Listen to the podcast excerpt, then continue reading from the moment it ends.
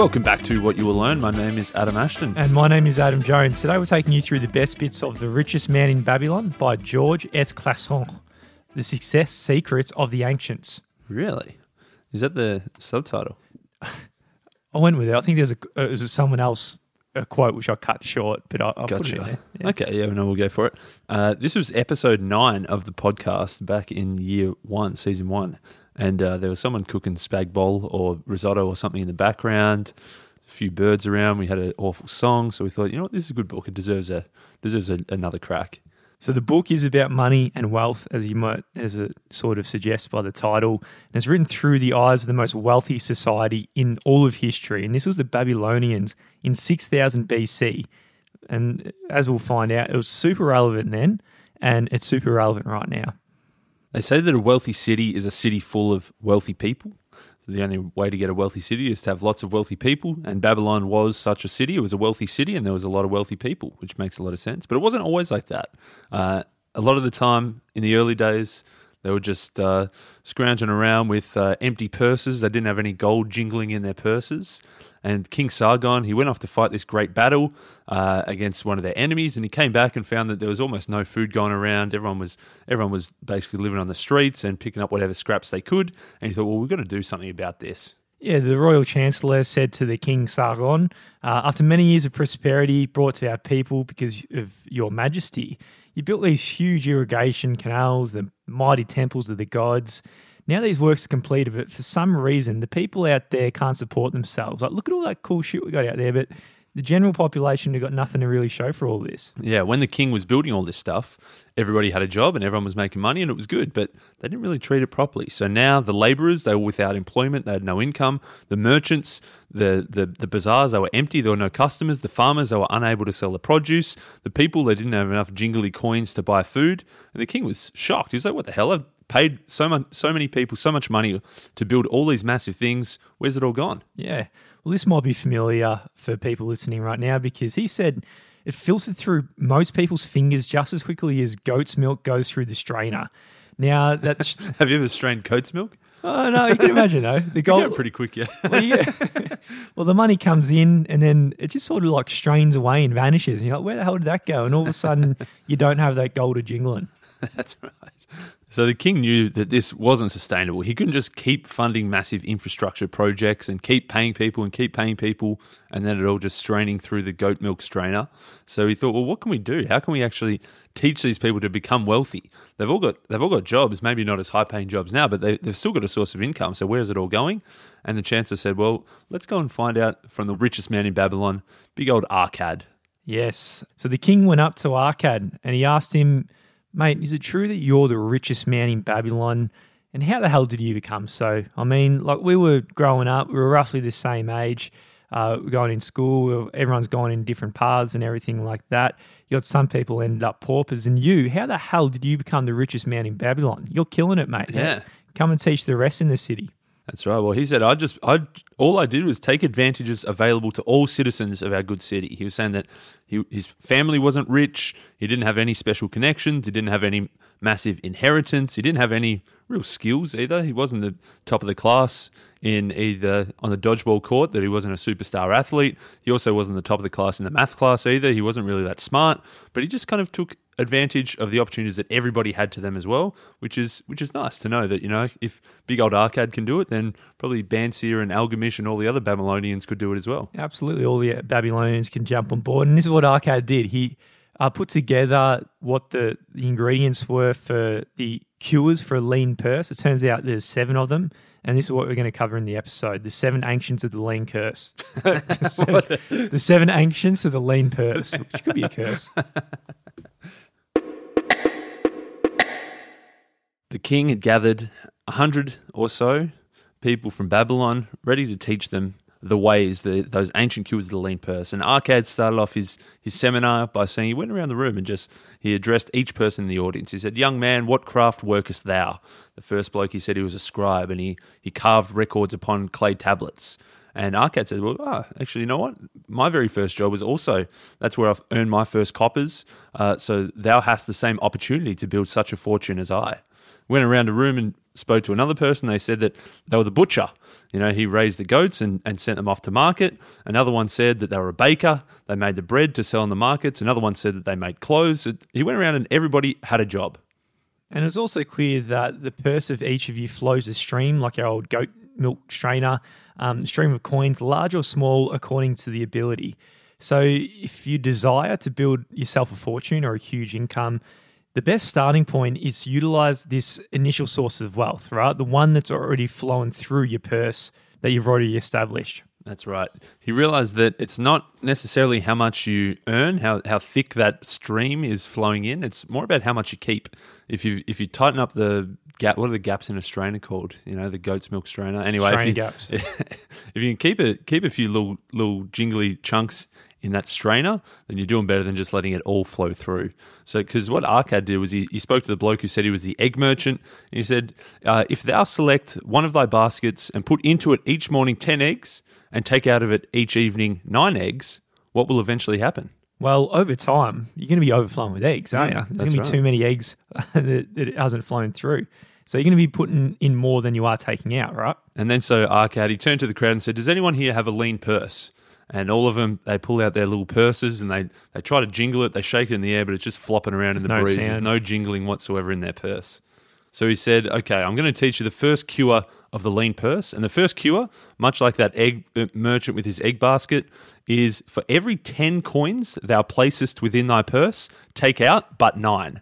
Thy purse will start to fatten at once, and its increasing weight will feel good in thy hand and bring satisfaction to thy soul. He says, "Don't don't deride not what I say because the simplicity. The truth is always simple. This is as simple as you can bloody get. But if hmm. anyone's listening right now and you're pulling out your curse and you're if you're pulling out your purse and you're jiggling, you're, you're running around. There's no jingling. There's no jingling in your bank account whatsoever. It's because of this ancient cure hasn't been worked on. Yeah, that's right. That's right. You got to realize that uh, a little portion of everything you earn is yours to keep. And uh, that might sound obvious. In fact, you might think, you know what, everything I earn is mine to keep. But then he says, no, you know what, you got to pay the butcher for your meat, you got to pay the baker for your bread, you got to pay the candlestick maker for your candlesticks, uh, you got to pay the sandal maker to buy your shoes every couple of months. Uh, so you realize that you can't keep everything, but you do have to admit that one little small piece, you know, one out of every 10 coins that goes into the purse, that's got to be yours to keep. And that's the only way you can start to get that purse jingling, fatten that bad boy up. It's interesting that when you just take away this 10%, um, you pretty much get along just the same amount. You'll find out, especially if it's automatic. You're, you're really sacrificing nothing whatsoever, and you're probably still able to pay for everything you need to and buy everything you need to. But the only difference is you just got one coin in the purse. That's right. Arkad realized he could still get his goat curry from the market that he wanted. He could still get his pomegranate seeds as well. He could still buy the sandals he needed. He could still buy a new tunic every now and then if he needed. But it seemed that even though he was keeping one tenth and only spending nine, it just seemed like everything was exactly the way it was. He didn't feel like he was really sacrificing anything. So the first cue is start thy purse to fattening. In English, getting a fat purse, getting that money flowing through your bank account. It's bloody simple, but for some people, maybe not easy. All you need to do is put more money in your account than you take out and make this a rule for the rest of your life because by always spending less than you earn, quite simply, your purse is going to start that jingling with those ancient gold coins. Um, and this is simple, but it isn't easy, as I was saying. And what we can do with those gold coins probably comes a little bit later. Yeah, that's right. You got to realize that every time a few shekels makes its way into your purse, keep one of those. It probably won't jingle a whole lot at first, but if you do that every single payday, then it's gonna that purse is gonna get pretty. You're gonna start to build yourself a nice, thick and heavy sack. Like your one, Ash that's Number make a jingle, baby. So we'll go on to the next cure now because after the first lesson, some of the students were pretty perplexed. They said, Look, Arkad, how can a person keep one tenth of all they earn in their purse when all the coins they earn are not enough for all the necessary expenses, all the shit you got to buy that, that's out there? Yeah, they were saying we currently everything we earn we're spending to buy the shit that we need, and we still need more shit. Like, how can you tell us to now keep one tenth when we already don't have enough? Yeah, well, Arkad said, Look, look, everybody. Yesterday, how many of your purses were lean? Yeah, they Everyone put their purse, hand up yeah. with their miserable faces. And then he goes, Why is this the case? Look, you don't all earn the same. Some earn much more than others. You got the local Babylonian basketball star who throws the uh, Did they play basketball back then? Yeah, they th- he he throws the, the rocks in the net. Some have, uh, and he doesn't have a family. Then you got the other ones who have got these huge families to support, but they're just making sandals. But you know, it doesn't matter what they're earning. The superstar uh, rock thrower net, whatever they used to call basketball back then, or the one in a poor job making sandals for the family. But you both got the exact same lean hmm. purse. What's going on here, everybody? Yeah, that's a strange one. You know, the, some people are earning a lot more, some people are earning a lot less, some people have got a whole family, some people are just the bachelors who are out on the town every weekend, but they all have an equally empty purse. None of their purses were jingling.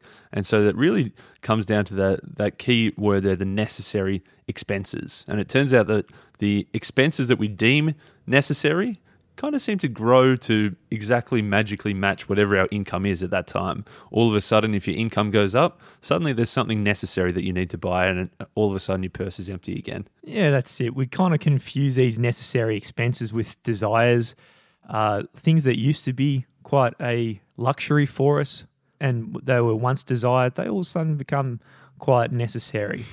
um, we've spoken about it before on the podcast, probably on this episode. Like, I think when we were university days, people listening right now, then going to the pub for a, meal or eating out for breakfast or something like that, it's probably a bit of a luxury at one stage of your life.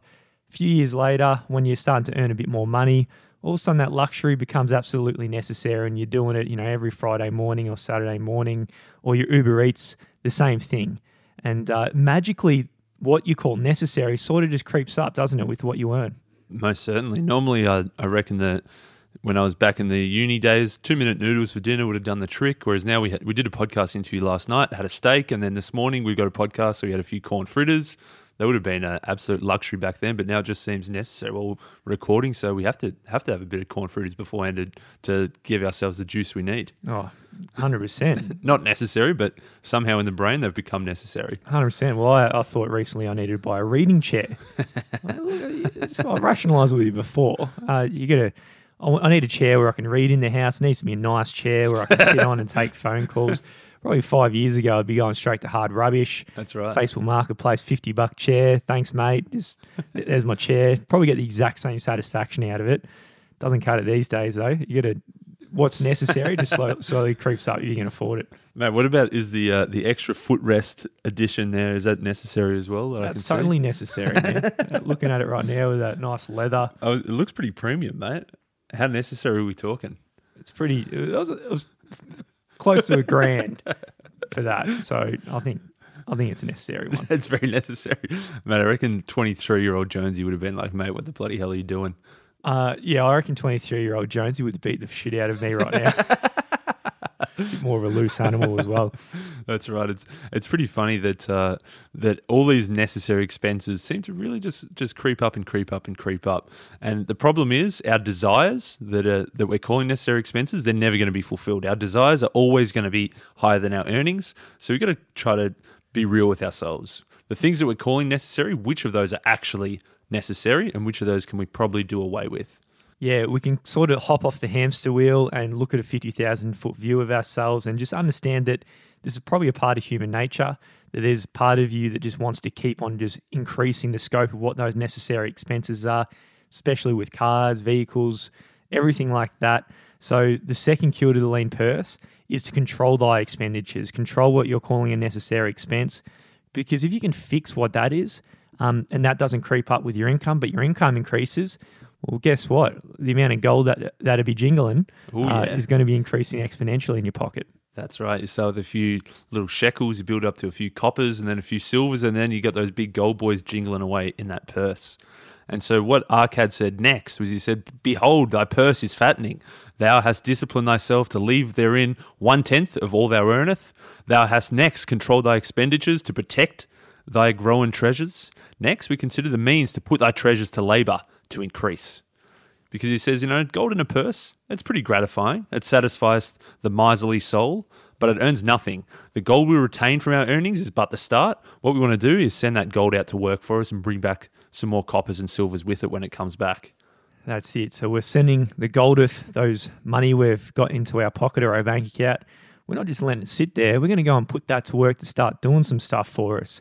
And what we're doing here is investing for Arkad, when he got into the investment game, the first one he did was a bit of a big loss, but the first profitable investment he made was a loan to a bloke called Aggar, who was this shield maker. And what he do once a year, he brought a shipment of bronze um, to be used to make shields, and he gave him a bit of money so he could go out and pay uh, pay to the merchant so he could buy his shields. But when he came back and at the end of the year, he sold his shields and had a whole bunch of extra money the money that it was lent from Arkad, he went back to him and said, All right, here's your gold, mate. But here's a few extra little gold coins for letting me borrow right. your money. That's right. Every time that Arkad gave him a, a, piece of silver to go out and buy his necessary materials, and then he, he came back, he made a shield and sold it. When he gave Arkad back his silver, he also gave him a little bit of copper as well as the as the rental. So he's saying not only did the capital uh, maintain and increase, but also so did the earnings. Because uh, big old Arkad, he says that a person's wealth is not the coins that they carry in their purse, it's the income that they buildeth. So, what we're really talking about is building that golden stream, that stream that's going to keep flowing back into the purse and keep it always bulging. This is the this is the big trick from Arkad because he said he was a humble beginnings. He came from nothing, but what he did over time, he put together a whole army of these little golden slaves that he sent out to work each day, and they'd come back and they'd bring little pieces of silver and copper over time, those silver and copper would become probably the golden tribal leaders. And then they just put out more and more laborers and more and more children to go out there. So over time, you got a bloody army doing all the work for you. And then this is really the secret to Arkad's wealth. Yeah, that's right. What he another big mistake he first did was he sent the gold out to war. The gold came back with a few slaves, a few little silver and copper slaves as well. And what he did was he ate the children in uh, in Babylonian senses. He took all that silver and copper, had a big party, had a big feast, invited all his mates over, was drinking wine, was was eating pigs, whatever they were. Actually, maybe not pigs, whatever they were eating back then. Um, probably not in Babylon, I don't reckon. But then uh, he realized that oh, hang on, I've I've literally I've just like slayed the the slayed the slaves. What, what he realized what he could really do was when the gold goes out, brings back a few slaves of silver and copper, he actually sends those back to war as well, and they can bring back more and more and more. So not only is your uh, capital growing, your income's growing, and every time you send that army out, they're going to just exponentially bring more and more and more, also known as compound interest. So this, of course, is the power of compound interest. It's obviously the the one thing that's common across all financial uh, freedom books or personal finance books, um, because it's true and it's and it works. So if you follow these pieces of advice, especially the first ones, let's say you're trapping ten percent of your paycheck and lucky nowadays, there's probably easy automated ways that you can actually do that. You could probably invest in your superannuation or whatnot, um, or your 401k accounts or your Roth. It's different all around the world. Number two, you've controlled what your expenses are. You're not your necessary expenses aren't creeping up. And then you know all this money sitting around. So what you do with it, sitting in your bank account, of course, if it just sits there, your wealth is going to be eroded by inflation. So what we need to do is go out and put that money to work that's sitting there that we've been building. And with that, it's going to give you more jingling gold savers. And then before you know it, you're going to be driving a Lamborghini, sticking your finger up to your boss and going and telling him where to go. Yeah, that's right. Or maybe maybe it's a golden chariot, not a Lamborghini in the in the Babylon times. Yeah, sticking up your, your pinky or something. that's right, sticking up your pinky to the, the king's henchman or something, whatever, whatever the equivalent is. Now, that were the first three cures. Now, the fourth cure is you've got to guard thy treasure from loss because every time a new person is going to go out there and try to multiply their gold, as per cure number three, there's going to be a few suckers every now and then that, that lose it. Because that gold people want to take that gold off you and there's going to be plenty of opportunities where you think you're going to massively rapidly overnight multiply the gold that you've earned and you've saved in your purse but you're going to find that probably if it sounds too good to be true it is and that gold that golden army slave that you send out probably doesn't come back home. No it definitely doesn't some people learn this the hard way. Um, there's there's no such thing really as something that's uh, a huge return without great risk. If someone's going to offer you something where you're making ridiculous amounts of money and it sounds too good to be true, almost certainly it is because it is too good to be true, and there's going to be a lot of risk that comes with that.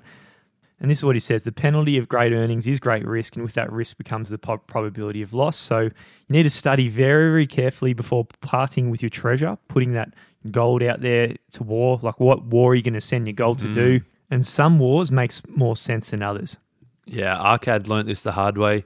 He said that he thought his first investment um, he heard of this awesome opportunity. The brickmaker from town, Azmur, he was heading across the seas to uh, faraway lands, and he was going to buy some rare jewels, bring them back, and sell them at the bazaar for high prices, and then divide the earnings against all his investors.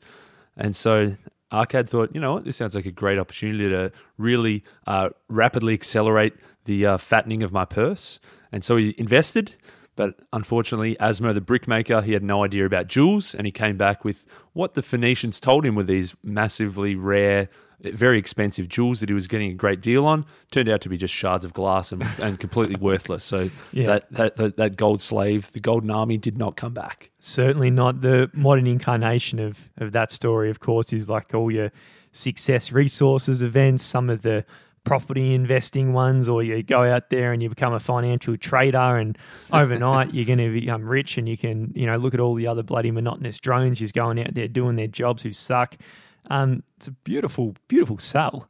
We've all been, me and you got roped into it early days. We were suckers at the start Big time. putting our uh, putting some of our well earned gold to, to use there and came back with probably net negative money in, in return. Yeah, or another one is uh, if the equivalent of Azmur, the brickmaker who knows nothing about jewels, going out to buy jewels, that's probably your mate Sammy from the pub who just bought Dogecoin and says, Here you go, I've, I've found this, or maybe not Dogecoin even, maybe Sammy's just heard about this awesome new uh, ICO, initial coin offering that's about to launch and you should get your money in and get in quick. You soon realize that Sammy probably doesn't know a whole lot Oh. about, about crypto and Sammy's about to lose his golden Sammy's army. Sammy's about to lose his golden army. I think the one question you could ask Sammy in that case, we've all got us. I think Sammy's everywhere now. Oh, yeah. it's ubiquitous. Tell us, Sammy. You know where they say, "Oh yeah, they they say it's going to be three thousand dollars by the end of the year." No, who, who's, Who's they? Who is they, Sammy? T- Tell me who's they, and I'll put all my money in. You go, you know, they like they don't have an answer. It's always some article, or some article, some article, and then probably the person who just seeded out who actually made the initial ICO. Yeah, they're the person who's they, and uh, they've probably got a fair interest in telling everybody that it's going up. So yeah, so you've got to be very careful. That fourth cure to the lean purse is guard thy treasure from loss. You're doing pretty well by this stage. You've gone through a lot of the cures of a lean purse. What do you do at this stage? He says that no person's family can fully enjoy life uh, unless they have a plot of ground wherein children can play in the clean earth, and your partner may raise not only blossoms but good, rich herbs for your family. And to a person's heart, it brings gladness to eat figs from your own trees and the grapes from the own vines. That's exactly what he said, Ashto. It is exactly what he said. It's very true as well. What does he What does he actually mean though? Well, in English, uh, own your own home, Yeah, yeah, that's right. own your own plot of land, and uh, that's the next cure. That's right. He says, make thy dwelling a profitable investment because you've, you're living off nine tenths of your income. You've put your one tenth aside. And of those nine tenths, though, some of that probably goes to a landlord. You're paying rent for your living. But what he says is, you know what? If you can actually turn nine tenths, which is meant to be your expenses, if you can turn that into an investment, a profitable investment, which is you paying off the mortgage of your own house, then it's actually building up your asset column as opposed to your expense column. Yeah, you got to pay for living somewhere anyway. Why not it be just paying for your own home, uh, which you can own and becoming your own asset, rather than making someone else's gold a purse jingling and you know supporting, right. giving your soldiers to somebody else to make their own soldiers. That's right. And if uh, a bit of a peek behind the curtain as well, the shit they never taught you. This featured as a chapter. This uh, section of the richest man in Babylon is called the seven ancient cures for a lean purse, and we made it a. We just called it the ancient cures for a lean person. it was only six. And Jonesy, this one got the chop for some reason. Yeah, I was uh, ideological at the time. I think I was listening to a bloke called Martin North a bit on YouTube. A book we didn't put our own spin whatsoever in it, but this this one somehow um, didn't make it through because I probably had sour grapes at the time. Probably couldn't afford a home, so then I just was just uh, thought the grapes I couldn't reach was so sour. In that sense, I thought the whole property market was going to blow up and doom and gloom and destroy everyone's um, gold a purse of jingliness. So all, all of a sudden, Arkad's seven laws became Jonesy's six. when I got my own home. yeah, exactly. And now we now we'll flesh it back out to seven. Now, Yeah, on the next uh, next iteration. so we're doing pretty well at this stage, Ashto. we're doing very well. We've uh, our purse is jingling. It's nice and fat. The slaves they're going out to war and bringing back more slaves that were sending back out again. And uh, now what he says though, it behooves a man to make the preparations for a suitable income for the days to come when they're no longer young, uh, and make preparations for their family should they be no longer able to comfort and support them. So this is just a way of saying that sometime in the future, whether it be old age, whether it be injury, whether it be uh, some disability, whether it be uh, a loss of the job altogether where you get the arse, you're still going to need some secure income. So you should be making plans right now for the days ahead where things might not be so rosy for you. Yeah, the dark days are coming at some stage. Um, there was a bloke in the town of one of the little neighborhoods within Babylon. He was a sandal maker, Ansan he thought he'd just put away two pieces of silver to the moneylender each week, a bit like the first cure of a lean purse. When you and probably the, related to the second one, when you put it away, um, your necessary expenses sort of adjust to whatever you've got. You really don't notice the money going away, but it's really going to provide a huge value in your life when you're um, ensuring your future income. So what he found, Ansan, just putting away those two little pieces of silver every week to the moneylender that he didn't miss. Eight years later, the moneylender came back and after paying him a bit of interest, a bit of rental, he found that he now had over 1,049 pieces of silver just eight years later.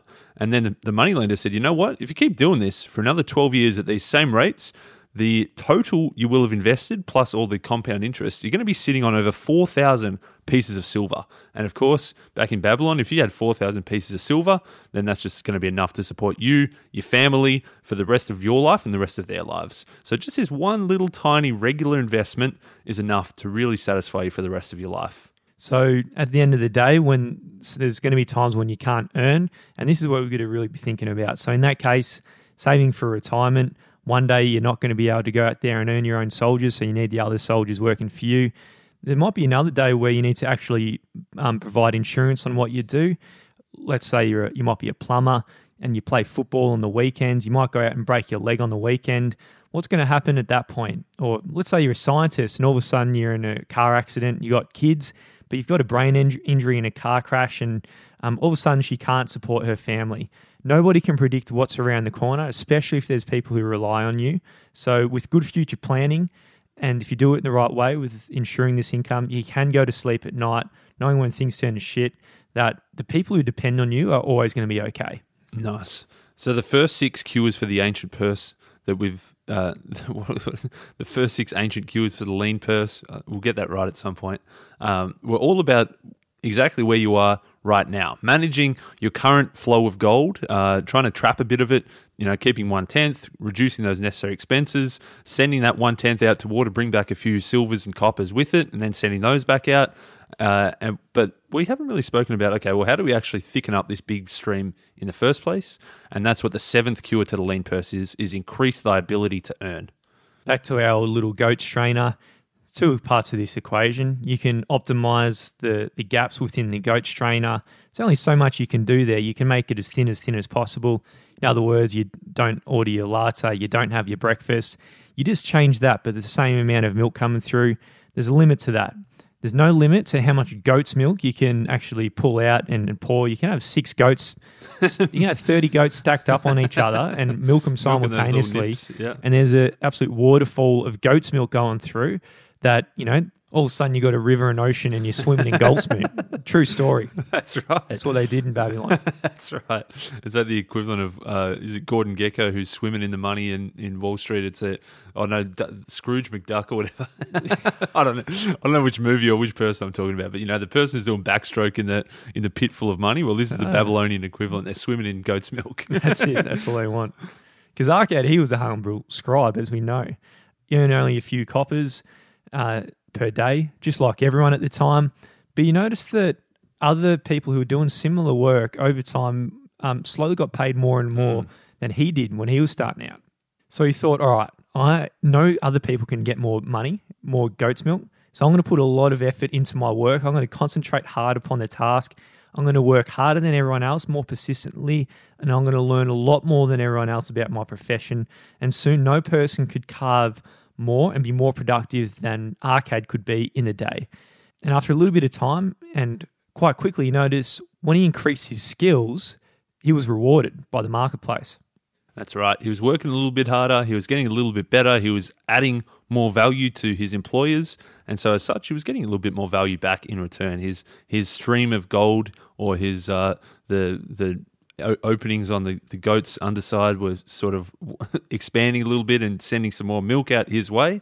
And so he realized that, you know, if he works harder, if he gets better, if he learns more, if he improves in all aspects, then he's actually going to be rewarded. And it was through this constant growth and evolution and improvement that that stream started getting thicker and thicker and thicker. Thus, the seventh and last remedy for lean purse is increase your ability to learn. Of course, this is investing in yourself. Um, and say your mate was he? Uh, what was that guy? His, his books, learning. I don't know who's that. Who's learning? you know what I value more than Lamborghinis? Yeah. Tyler Knowledge. Lopez. Tyler Knowledge. Lopez. Yeah. Video the Tai Lopez approach, but he's onto something here because uh, the ability to to learn does increase your ability to earn by. and it doesn't matter who you are or where you are right now. If you want more money, it's a pretty simple equation or MJ DeMarco, if you're complaining about how much you earn, if you're on minimum wage or something like that, you probably should stop complaining and instead just focus all your energies on increasing your value in the marketplace and in the world. And if you do so, uh, you're going to be rewarded nicely.